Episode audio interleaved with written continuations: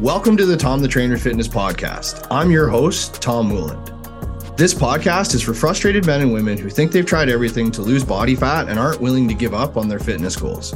I'm going to give you clear, actionable steps to cut through all the bullshit in the industry, focus on what actually works, and dominate every aspect of your life. Now, let's get into today's episode.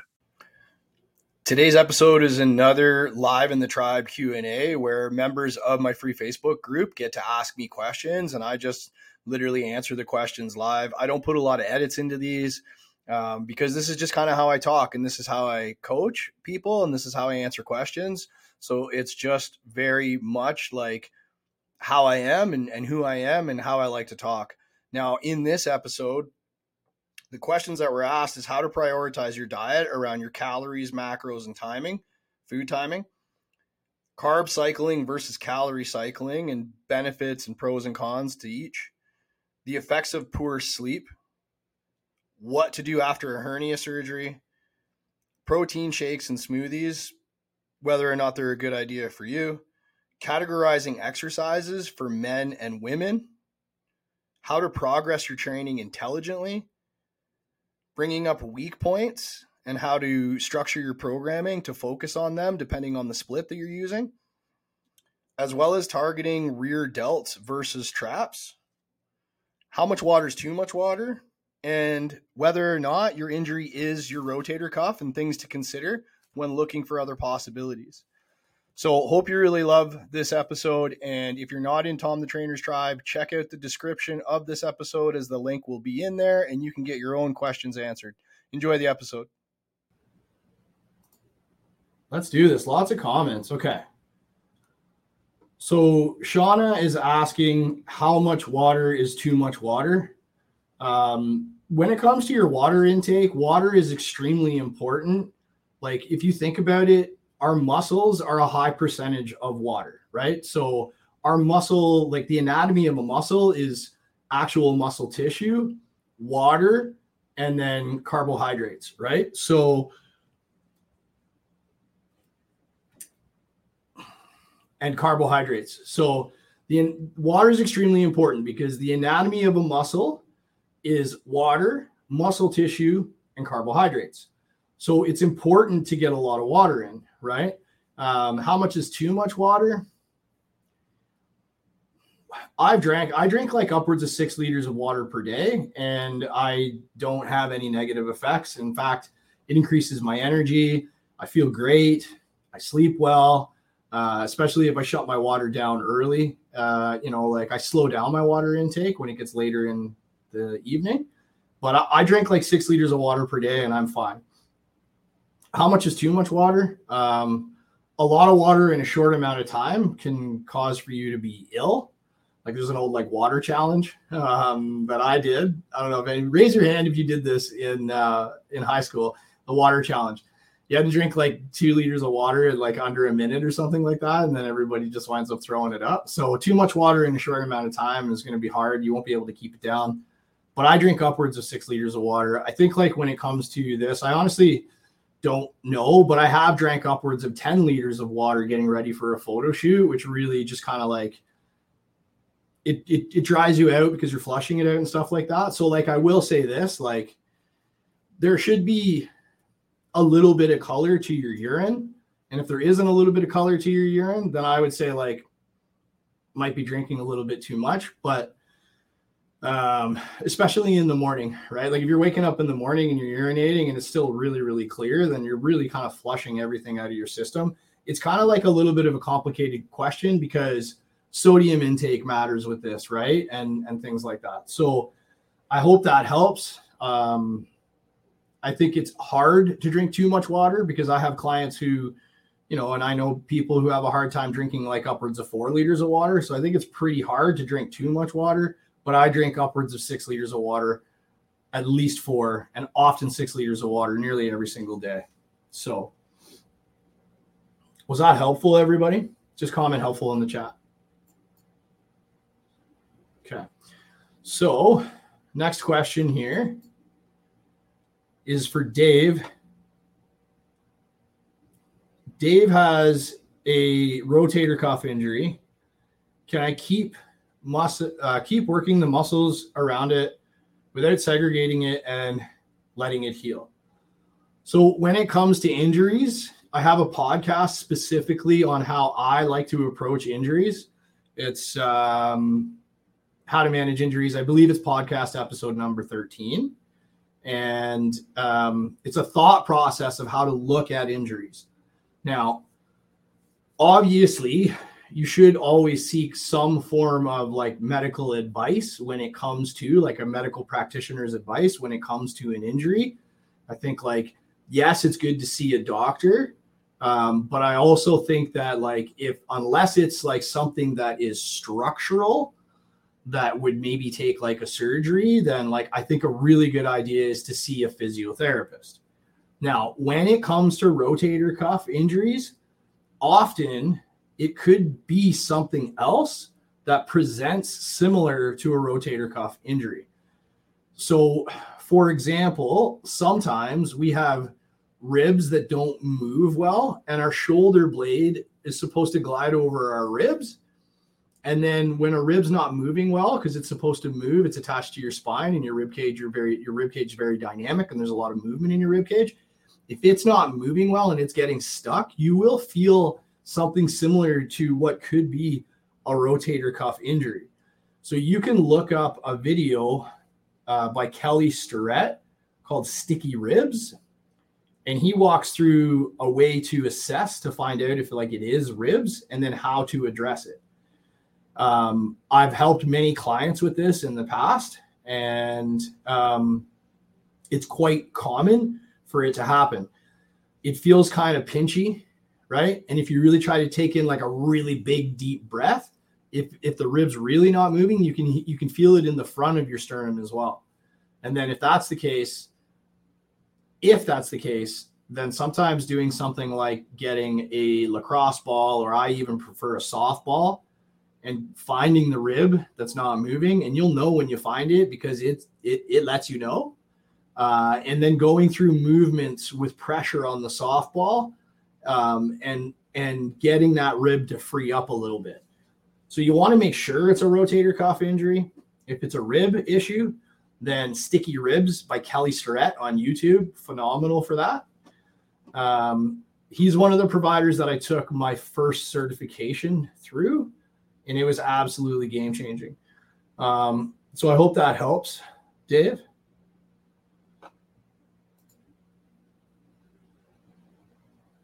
AJ says that his back teeth are floating. AJ's drinking lots of water. And um, uh, Nathan is asking, is carbonated water okay?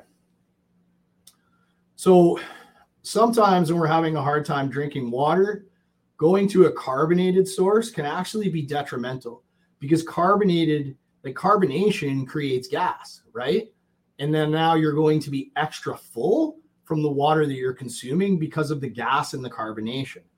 Also, carbonated water can, I believe, I don't drink a lot of it, but I believe has like a high sodium level in it, which can or cannot be a big deal. It depends on what your diet is, right? If your diet is full of a lot of processed foods and there's already a lot of sodium, then having excess sodium, excessive sodium in your diet is not really a great idea.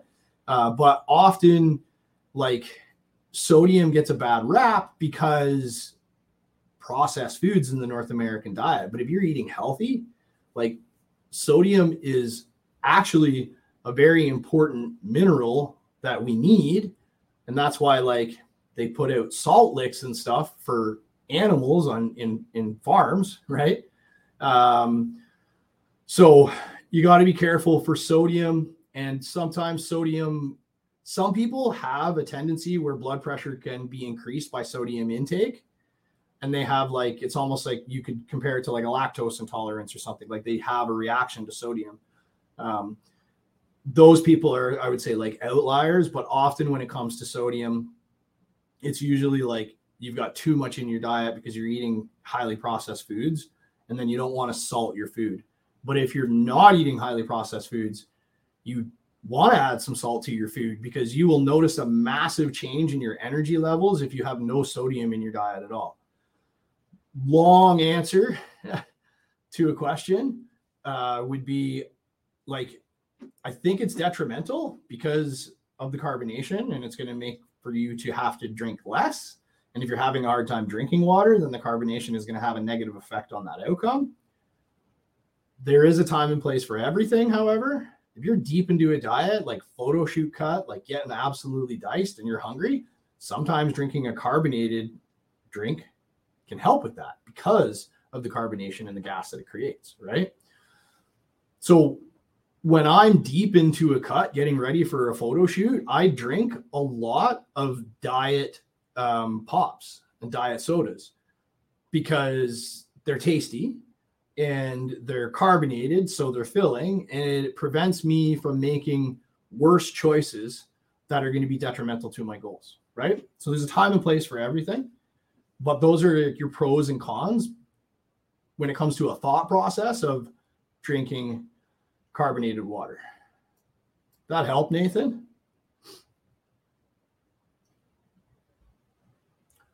So the next question is from Dave.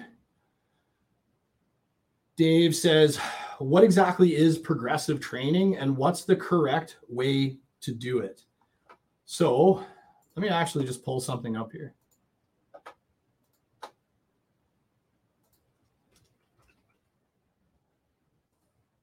So, Dave, if you look at,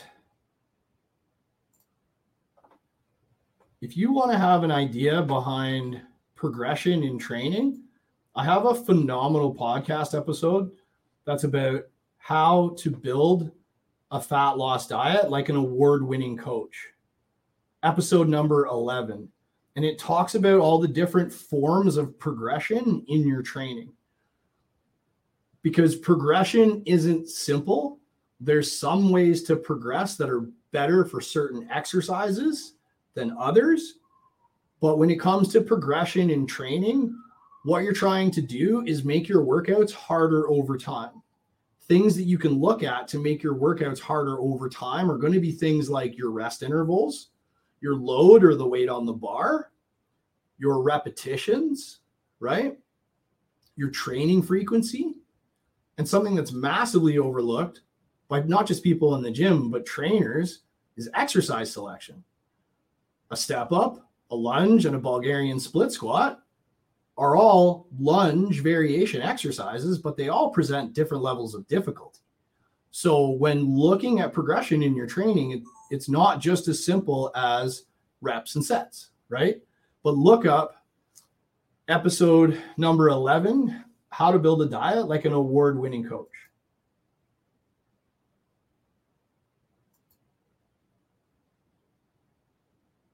I made a mistake of not charging my camera. And it just died on me. So, um, is that helpful, Dave?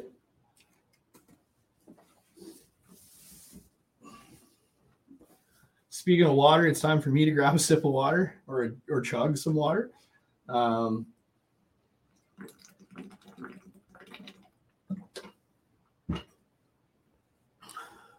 So as a recap, Dave, like progressive training should be all your training. All of your training should be progressive.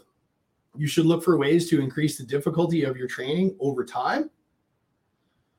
In say like a 12 week program, looking at those variables, reps, sets, rest intervals, load on the bar, um, training frequency, how often you're training, as well as exercise selection and then you can progress intelligently over time on a 12 week program.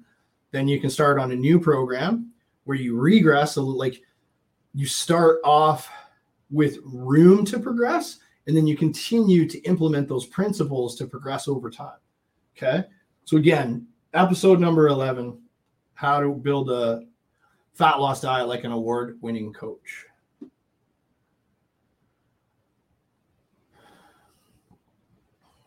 Um, Bobby is asking best rear delt and trap workouts to build mass. Okay. So actually, I'm going to drop my personal profile. If you're watching this anywhere but Tom the Trainer's Tribe, check the link in the description of this live training.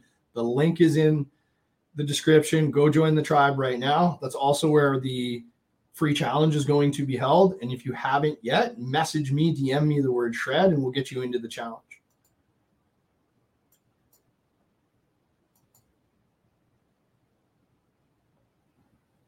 Also, if you're watching this on YouTube, you heard what I said. Same thing applies.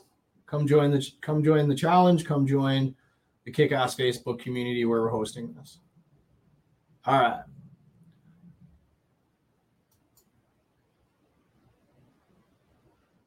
So Bobby's asking best rear delt and trap exercises to build mass. So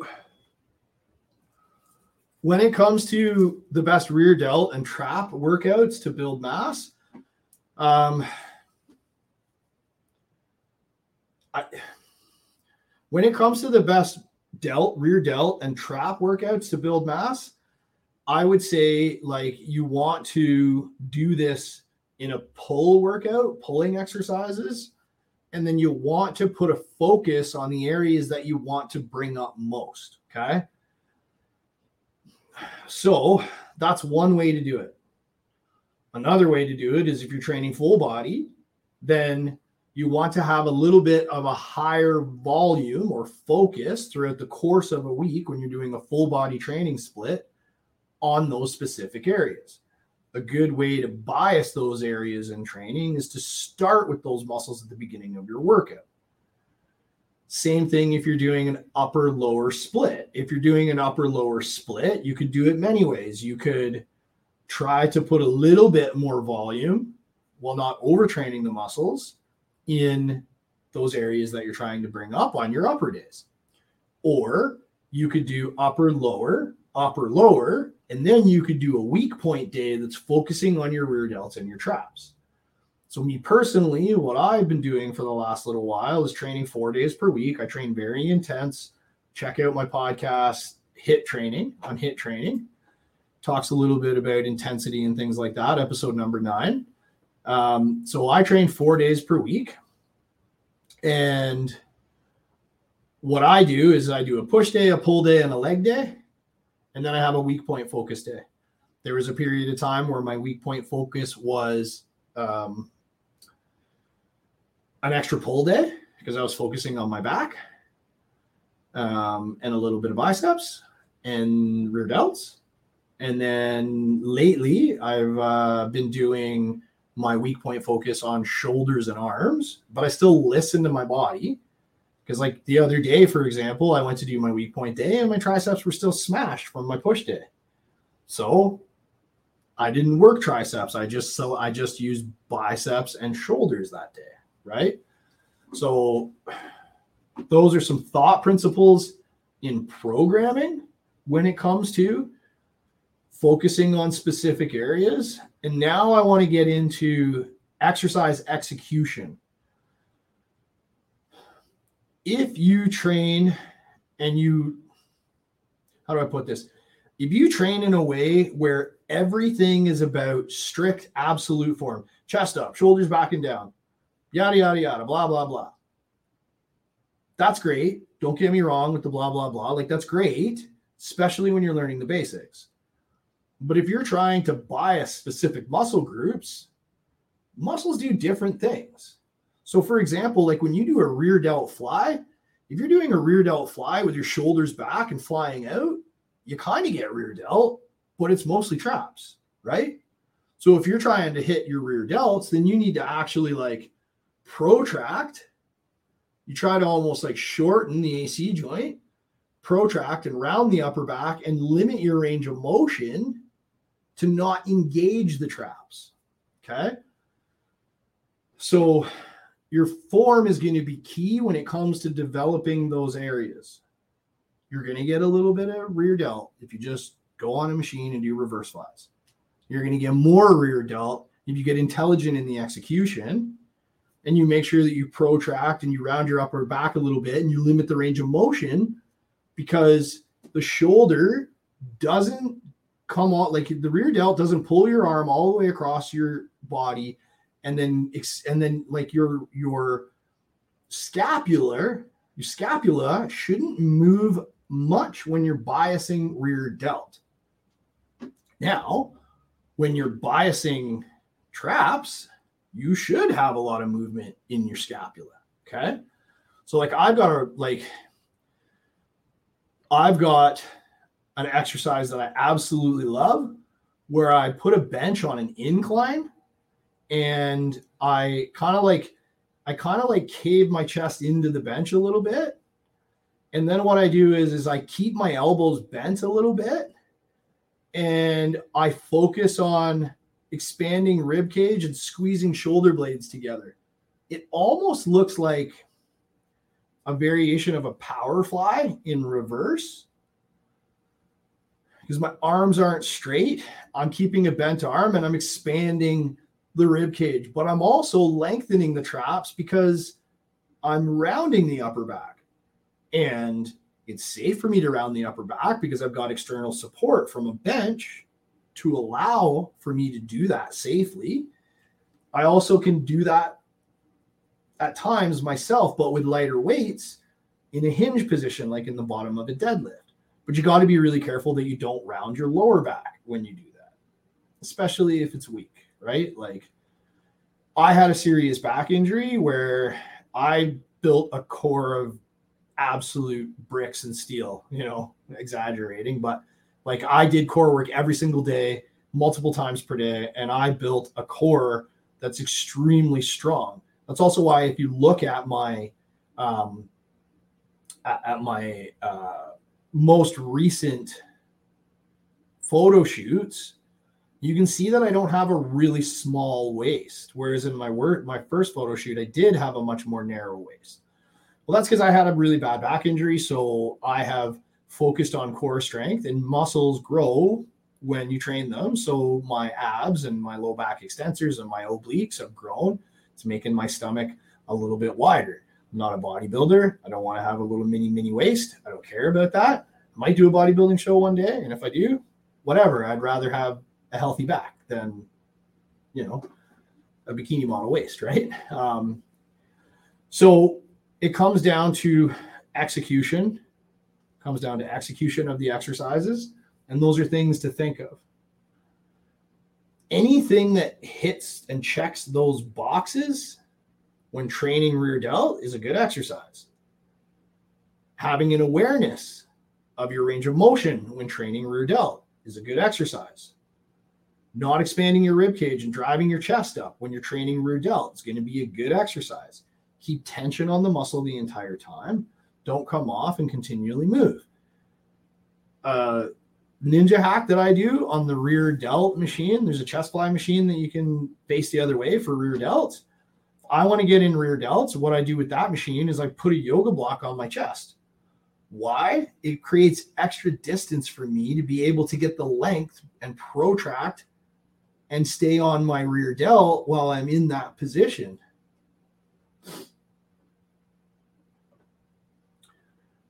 So, the ways to build up your rear delts and your traps are going to be through creating a focus on those areas through weak point days, through training volume while building your program, right? Um, regardless of your split. Okay. There's different ways to do it, but your form is everything. Okay.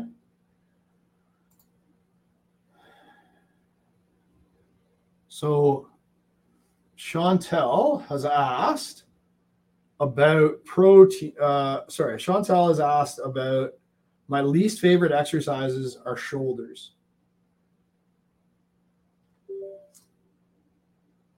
You got to be kidding me. Sorry, guys. Malfunctions, malfunctions. My least favorite exercises are shoulders. so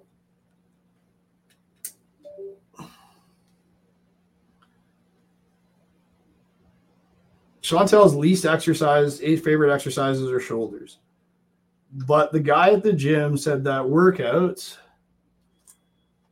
shoulder workouts, are especially good for females. Hmm. Okay. Um, I'm not sure how true this is, if it is, or why it's so important. So, if a trainer in the gym tells you that a specific exercise is better for male or females, they're speaking too loosely. Okay. There are exercises that women prioritize more than men. Glute exercises, for example. A uh, a female competitor in say like bikini and all of those other and some other classes, they want to see a V taper on the woman and they want nice wide shoulders. So there are no exercises that are better for men and women. There may be exercises that give a specific appearance that maybe a man or a woman would want. And that's probably what he's talking about is like it's a maybe a look that women want. And maybe this guy was a stage competitor or something. And therefore, trying to bring up your shoulders is a good idea for being on stage. So it's again, there's no good or worse exercises for men or women. There's exercises that are specific to the outcome that we're looking to accomplish in our training. And sometimes women want to focus on areas that men may not. But, like, I don't know, guys in the chat, you guys want jack shoulders? I want jack shoulders.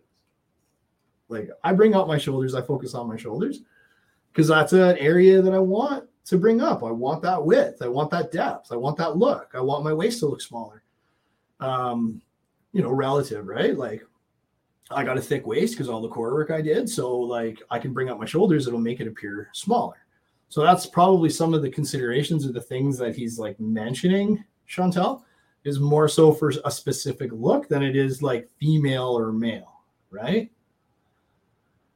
Um, and again, he's probably relating it to what they look for on stage with stage competitors. I got to hustle here because I got 30 minutes and I got to be on a uh, call with an upcoming client shortly after this. So, Robert is asking, you've said before that you don't like protein shakes. What are your feelings on smoothies with protein powder? I like to have peanut butter banana smoothie made with yogurt, and I usually throw some oats in there, chia seeds, flax seeds in there as well. So, um, when it comes to protein shakes, I'm not a huge fan of drinking protein shakes personally. One thing that I'll say that I see as a positive with what Robert's doing is he's throwing food in there. However, like me personally, I, I would never have that. I've had very, very few clients that I would re- recommend something like that with. Um, could be a thing for convenience. What are your goals? Are you at a place with your goals where you're just trying to maintain and you don't have a lot of body fat to lose? Well, then maybe out of convenience, drinking a protein shake is not a big idea, uh, not a bad idea. But if you're trying to lose body fat, I don't think drinking calories is a great idea because of the fact that like it doesn't offer a lot of fullness. And like, I don't know, I like eating my food. And I also believe that like the thermogenic effect on protein, like I think it's 30% of the protein that you consume, the calories from it are burnt from digestion and I, I, personally i'm not don't tell me don't i'm not quoting any research or anything like that. I just personally don't believe that it's equivalent when drinking it in a shake. Because like if i for example am if i drink a steak and i'm ill the next morning i'm ill i'm going to probably see steak in my um from what came out of my stomach, right? Uh, I'm not going to probably see anything that came out of a protein shake. So I think your body doesn't digest it the same. And again, I'm not quoting any research or anything like that. Um, but I do know that my clients who have used protein shakes versus focusing on whole foods and meals have not had the same success of those who have prioritized meals. Um, so it is re- it's relevant to your goals. It's relevant to what do you want to accomplish. If you're drinking a protein shake because you feel as though that like you need to get your protein in and it's out of convenience, I would say, you know, can we put more of a priority on trying to consume whole foods? Um, I don't know how much oats you put in that, Robert, but like me personally, I do use protein shakes in oatmeal. Like I put 80 grams of oatmeal in a pre workout meal with some peanut butter and some berries. So I eat it and protein's very fully filling, but I'm eating like 80 grams of pro, uh, pardon me. Um, oh my goodness. Oats are very filling, but I'm eating like 80 grams of oats. I don't know how much oats you're putting in your shake. I would look at it this way. If what you're doing is working, then where why is there a need to change? I don't recommend it. I have my beliefs on it. I personally think you're better off consuming whole foods. I do like that you've got whole foods in the smoothie, uh, but I still think that there is value in chewing our foods and having to have our stomach break it down through digestion. Um, and that's how I kind of feel about that. The other thing that I can say too with like flax seeds, again, this is all relevant to your goals, but if you're trying to lose body fat, you know, flax seeds are very caloric dense, you know, so why are they why are they in there? Are they in alignment with your overall daily calories? Are you weighing them and those kinds of things? And you know, or are you just eating flax seeds because you heard that they're healthy fats?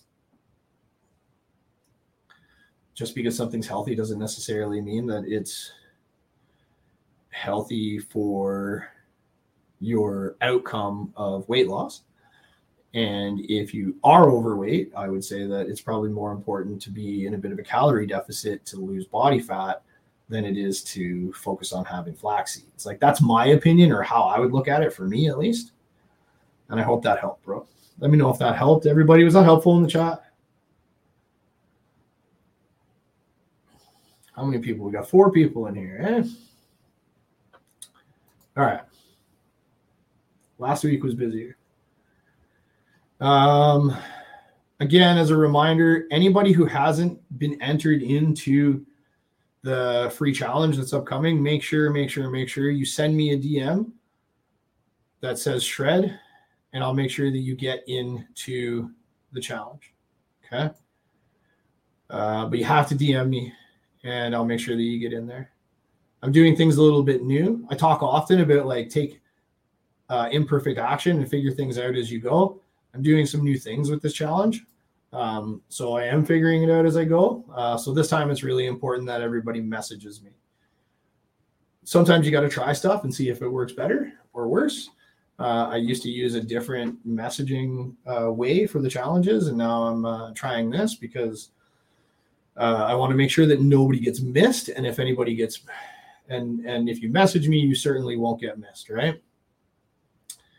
Um, Matt, how does keeping track of macro intake affect the weight loss process versus just keeping track of general calories? Okay, this is a phenomenal question when it comes to your diet, your your number one priority for your diet is going to be calories. Priority number 2 is going to be the macronutrients of those calories. Proteins, carbs, and fats. Priority number 3 is going to be timing of the intake of those calories. I personally think timing is important in some um, aspects of like I do think there's value in getting carbs, protein, and fat into you prior to your workout.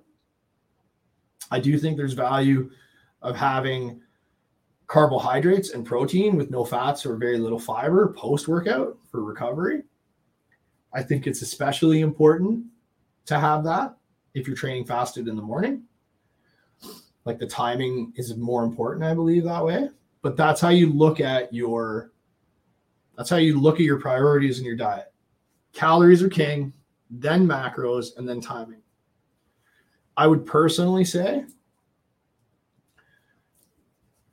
focus on calories and macros. 100% focus on calories and macros. The timing, the effects that timing has is minimal.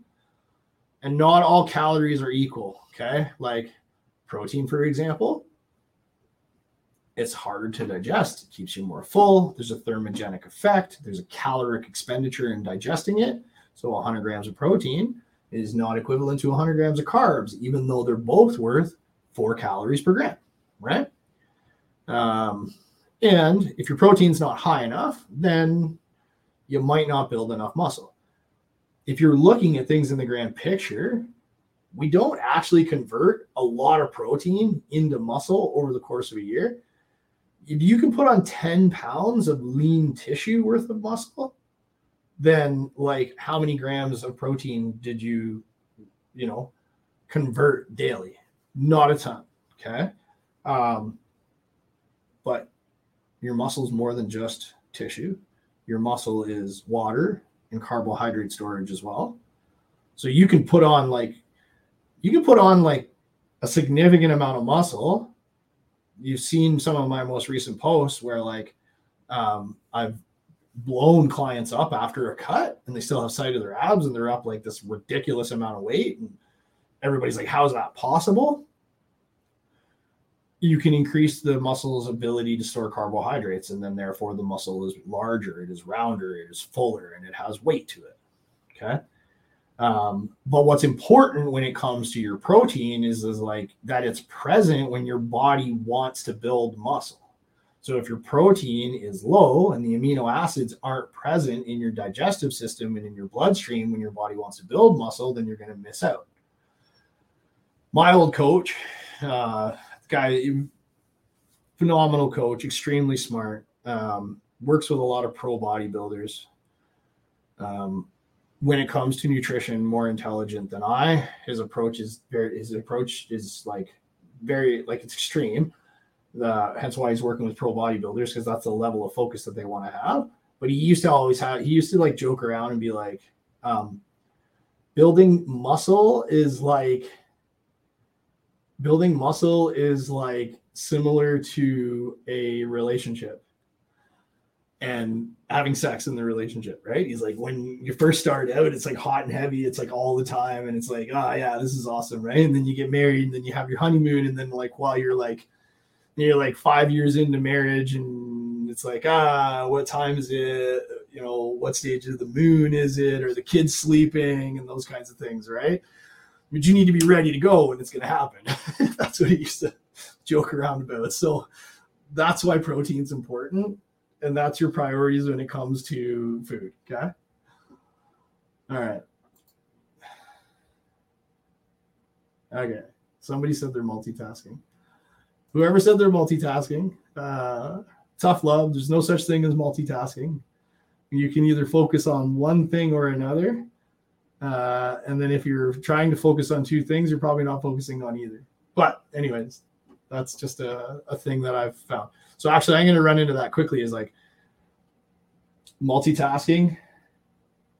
Bonus tip if you want to be highly, highly productive, structure like 25 minute or 50 minute blocks in your days where you're focused on one specific thing and then take a five or a 10 minute rest. Start out with 25 minutes at a time and then work your way up, but do like ultra super focused on one thing and then take a little break and then focus on that one thing again. You'll be highly productive because it is hard to multitask. It's impossible to multitask. But whoever said that, not busting your chops, um, just a tip. Cliff Shell Cliff has said, I love resistance training, but I have a hernia and having a hernia surgery soon. Best isolation exercises that won't affect the core and worsen the hernia. And how long should I wait after surgery to get back at it again? So, Cliff, this is definitely a situation where like you want to be listening to what your doctor has to say, right? As far as what you can do and what you can't do. I think like it's important to ask specific questions when coming back from an injury and getting the advice from a doctor. Something like this is absolutely a doctor's specialty. A sports injury is probably more the specialty of a physiotherapist or a, or a um, physical therapist or a sports injury practitioner, but like this is a hundred percent, one hundred percent. Listen to your doctor. Absolutely. Um, ask specific questions to your doctor in regards to getting back. Right. So he might say, okay, you need to take six weeks off and and um, don't do anything, and then you can ask specific questions. Would I be able to walk after a week? Would I be able to take some short 10 minute walks a few times per day? Yeah, you could do that. Okay, cool. Do that. Okay. And then what about at two weeks? Would I be able to lengthen those walks? Yeah, you could do that. Okay. At three weeks, would I be able to light, lift light while focusing on using machines that don't force excessive core stability because they provide external support? Like, would that be okay? Very specific questions. Okay. And that's the best I can advise on that. Uh, Jared is asking, what are the effects from lack of proper sleep other than low energy levels? Oh man, great question. So sleep is massive. Um, when you go into a REM sleep, that's when your body builds muscle. That's when you mentally recover. Um, it's very important. Like low energy levels cognition, like ability to think clearly. Um, you know, like there's research out there that like, or I think it was like a Mythbusters or something that I watched where it was like a sleep deprived person versus a drunk person driving, and what was worse, and the sleep deprived the sleep deprived person was a worse driver than the um, drunk person. it's huge. If you're not sleeping properly, you're fighting an uphill battle when it comes to losing body fat. If you're not sleeping properly, you're fighting an uphill battle when it comes to building muscle. If you're not sleeping properly, you're fighting an uphill battle when it comes to your cognition and your cognitive ability to think clearly. Your decision making processes are affected. Like it's it's huge. It's absolutely huge. So much research out there for like the effects of lack of sleep, which always makes me wonder with like healthcare providers who have to work like 12 like 60 hour work weeks and like 12 hour days and stuff and I'm like why why with all the information that we have out and the knowledge that we have now why are they having doctors and nurses and people that like need to make clear fast decisions um, making them work 60 hours a week, 12 hour shifts, and probably having to sacrifice their sleep to be able to get everything done. Right. So I don't know why they do it, but it's always something that I've thought when it comes to sleep because of the effect that it has mentally on you. Right. Um,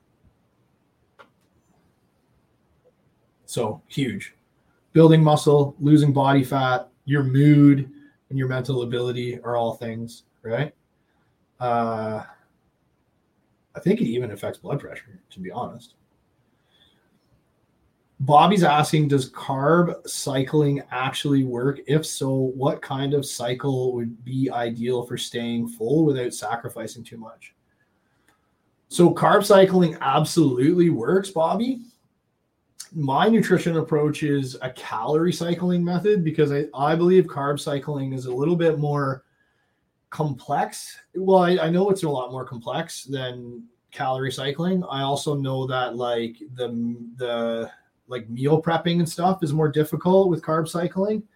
You got to be more on point with your schedule because with carb cycling, you can have high carbohydrate days, like say like on a leg day, and you can have a medium carbohydrate on like um, a chest day or whatever like other days of the week, right?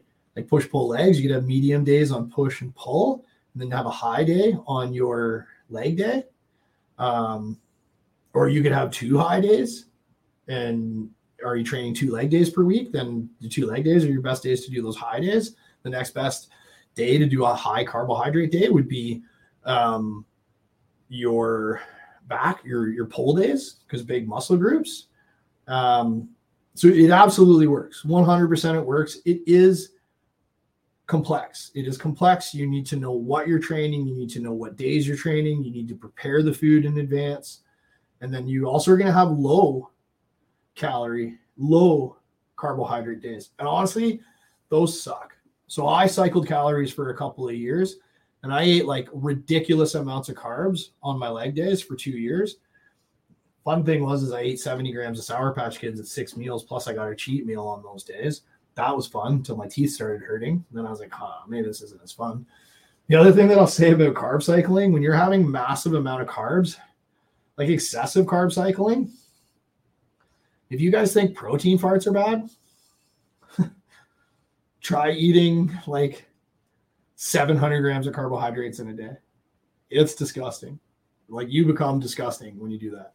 Now, with some clients, I will kind of have a hybrid approach with my luxury lifestyle allowance where like I do give them higher carbohydrate days and lower carbohydrate days and their lower carbohydrate days are on off days and their higher carbohydrate days are on training days and then they still get their cheat meal and it's still part of like the formula and the equation that I use and it's also dependent on their goal. I personally believe carb cycling is more beneficial for building muscle than fat loss. Um, just and honestly, it's because like when you're on the low carbohydrate days, those days suck. Those days absolutely suck. I've done carbohydrate cycling for uh, photo shoot preps, and I looked great, but like those preps were way harder than what I do now, which is a hybrid of I have like um I have like a medium carbohydrate day and then I have like I have a moderately high carbohydrate day. I'd have to look at it, but I think it's like I think like on one day I eat like 300 grams of carbohydrates, and then on my non-training days I eat like let's say 200. Don't quote me on that, just rough numbers. So it's not crazy excessive, not like where I used to eat like seven to 800 grams of carbohydrate days on a high day, and then I still have my cheat meal. I just find that like on if you're doing like really low carbohydrate days, like really low carbohydrate days, I just find them to be an absolute grind. Um, and so when I did my last photo shoot prep and I wasn't doing crazy carb cycling and I was doing this like hybrid approach that I do, and then I do do this with some clients as well, depending on what's best suited for them and their lifestyle and stuff like that. I found that my last photo shoot was my easiest photo shoot. Photo shoot, like I slept better because on your low carbohydrate days, you're like starving and you're wanting to wake up for food and you're not sleeping well. So I slept better. I was able to do less cardio. I felt more satiated and full all the time. So, like, yes, it absolutely works. I personally believe the best way to diet, especially for general population and not somebody who's like going into a bodybuilding show, is my approach. Obviously, I'm biased with the luxury lifestyle allowance. And what I do there is I give you six days per week with an allotment of calories. And then on your seventh day, after your photos and your weigh ins, you get a high caloric day by eating whatever you want in the form of a cheat meal, and it's all part of a calculation. I think I mentioned the podcast, How to Build Your Fat Loss Diet Without Sacrificing Your Foods on Weekends, episode number two. Check it out. Uh, that, or with some people, I will do kind of like moderately high carbohydrates on training days, medium carbohydrates on non training days, and then still give them the luxury lifestyle allowance day that what I that's what I personally believe is best, and it makes it easiest because your meal prep isn't insane, and you like it just allows for more flexibility and still delivers kick-ass results. Okay, last question is for Eric. Oh, I think Eric asked that already. Sweet. Okay, let me see if there's one more question anywhere here. Everybody in the chat just like uh, if you could comment while i'm checking out mm, if there's any more questions can you check it can you let me know what your biggest takeaway or your most useful takeaway was from this?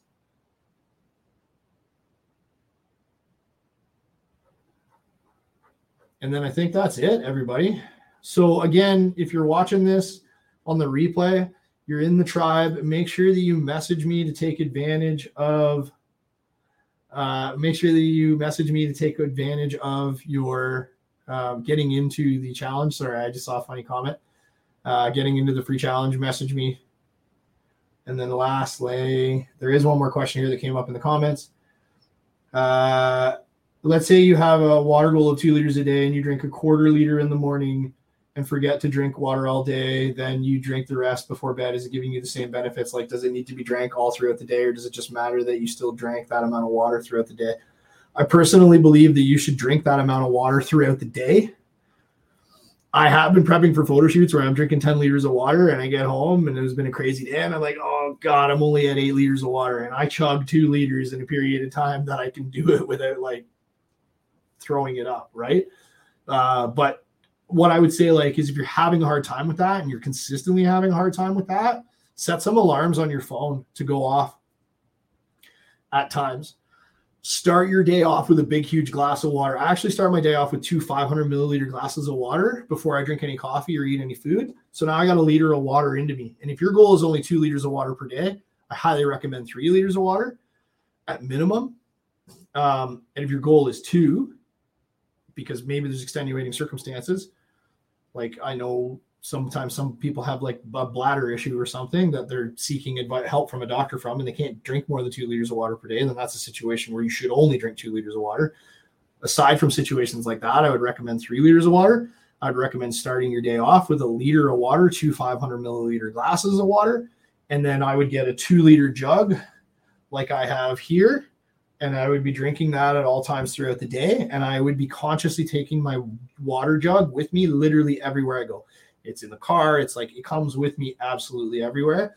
And then you should easily be able to drink that three liters. And then if you're and and another tip there is to set alarms throughout the day. Set an alarm on your phone to go off every single hour to remind you to drink water. Okay. All right, everybody. I hope that you found this extremely useful. Everybody have the best day ever. Appreciate all your questions.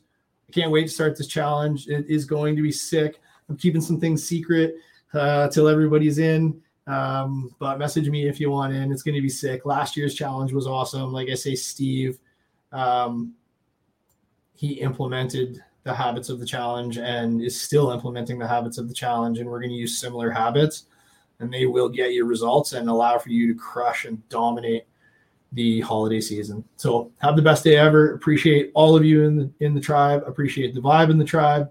Have the best day ever, okay? Thanks so much for listening. If you found today's episode valuable, please give me a five star review and share it on your social media so I can have an even bigger impact. And if you want more information on how I can help you lose 15 to 52 pounds of body fat in 12 weeks, send me a message that says coaching to my Instagram at Tom the Trainer Fitness.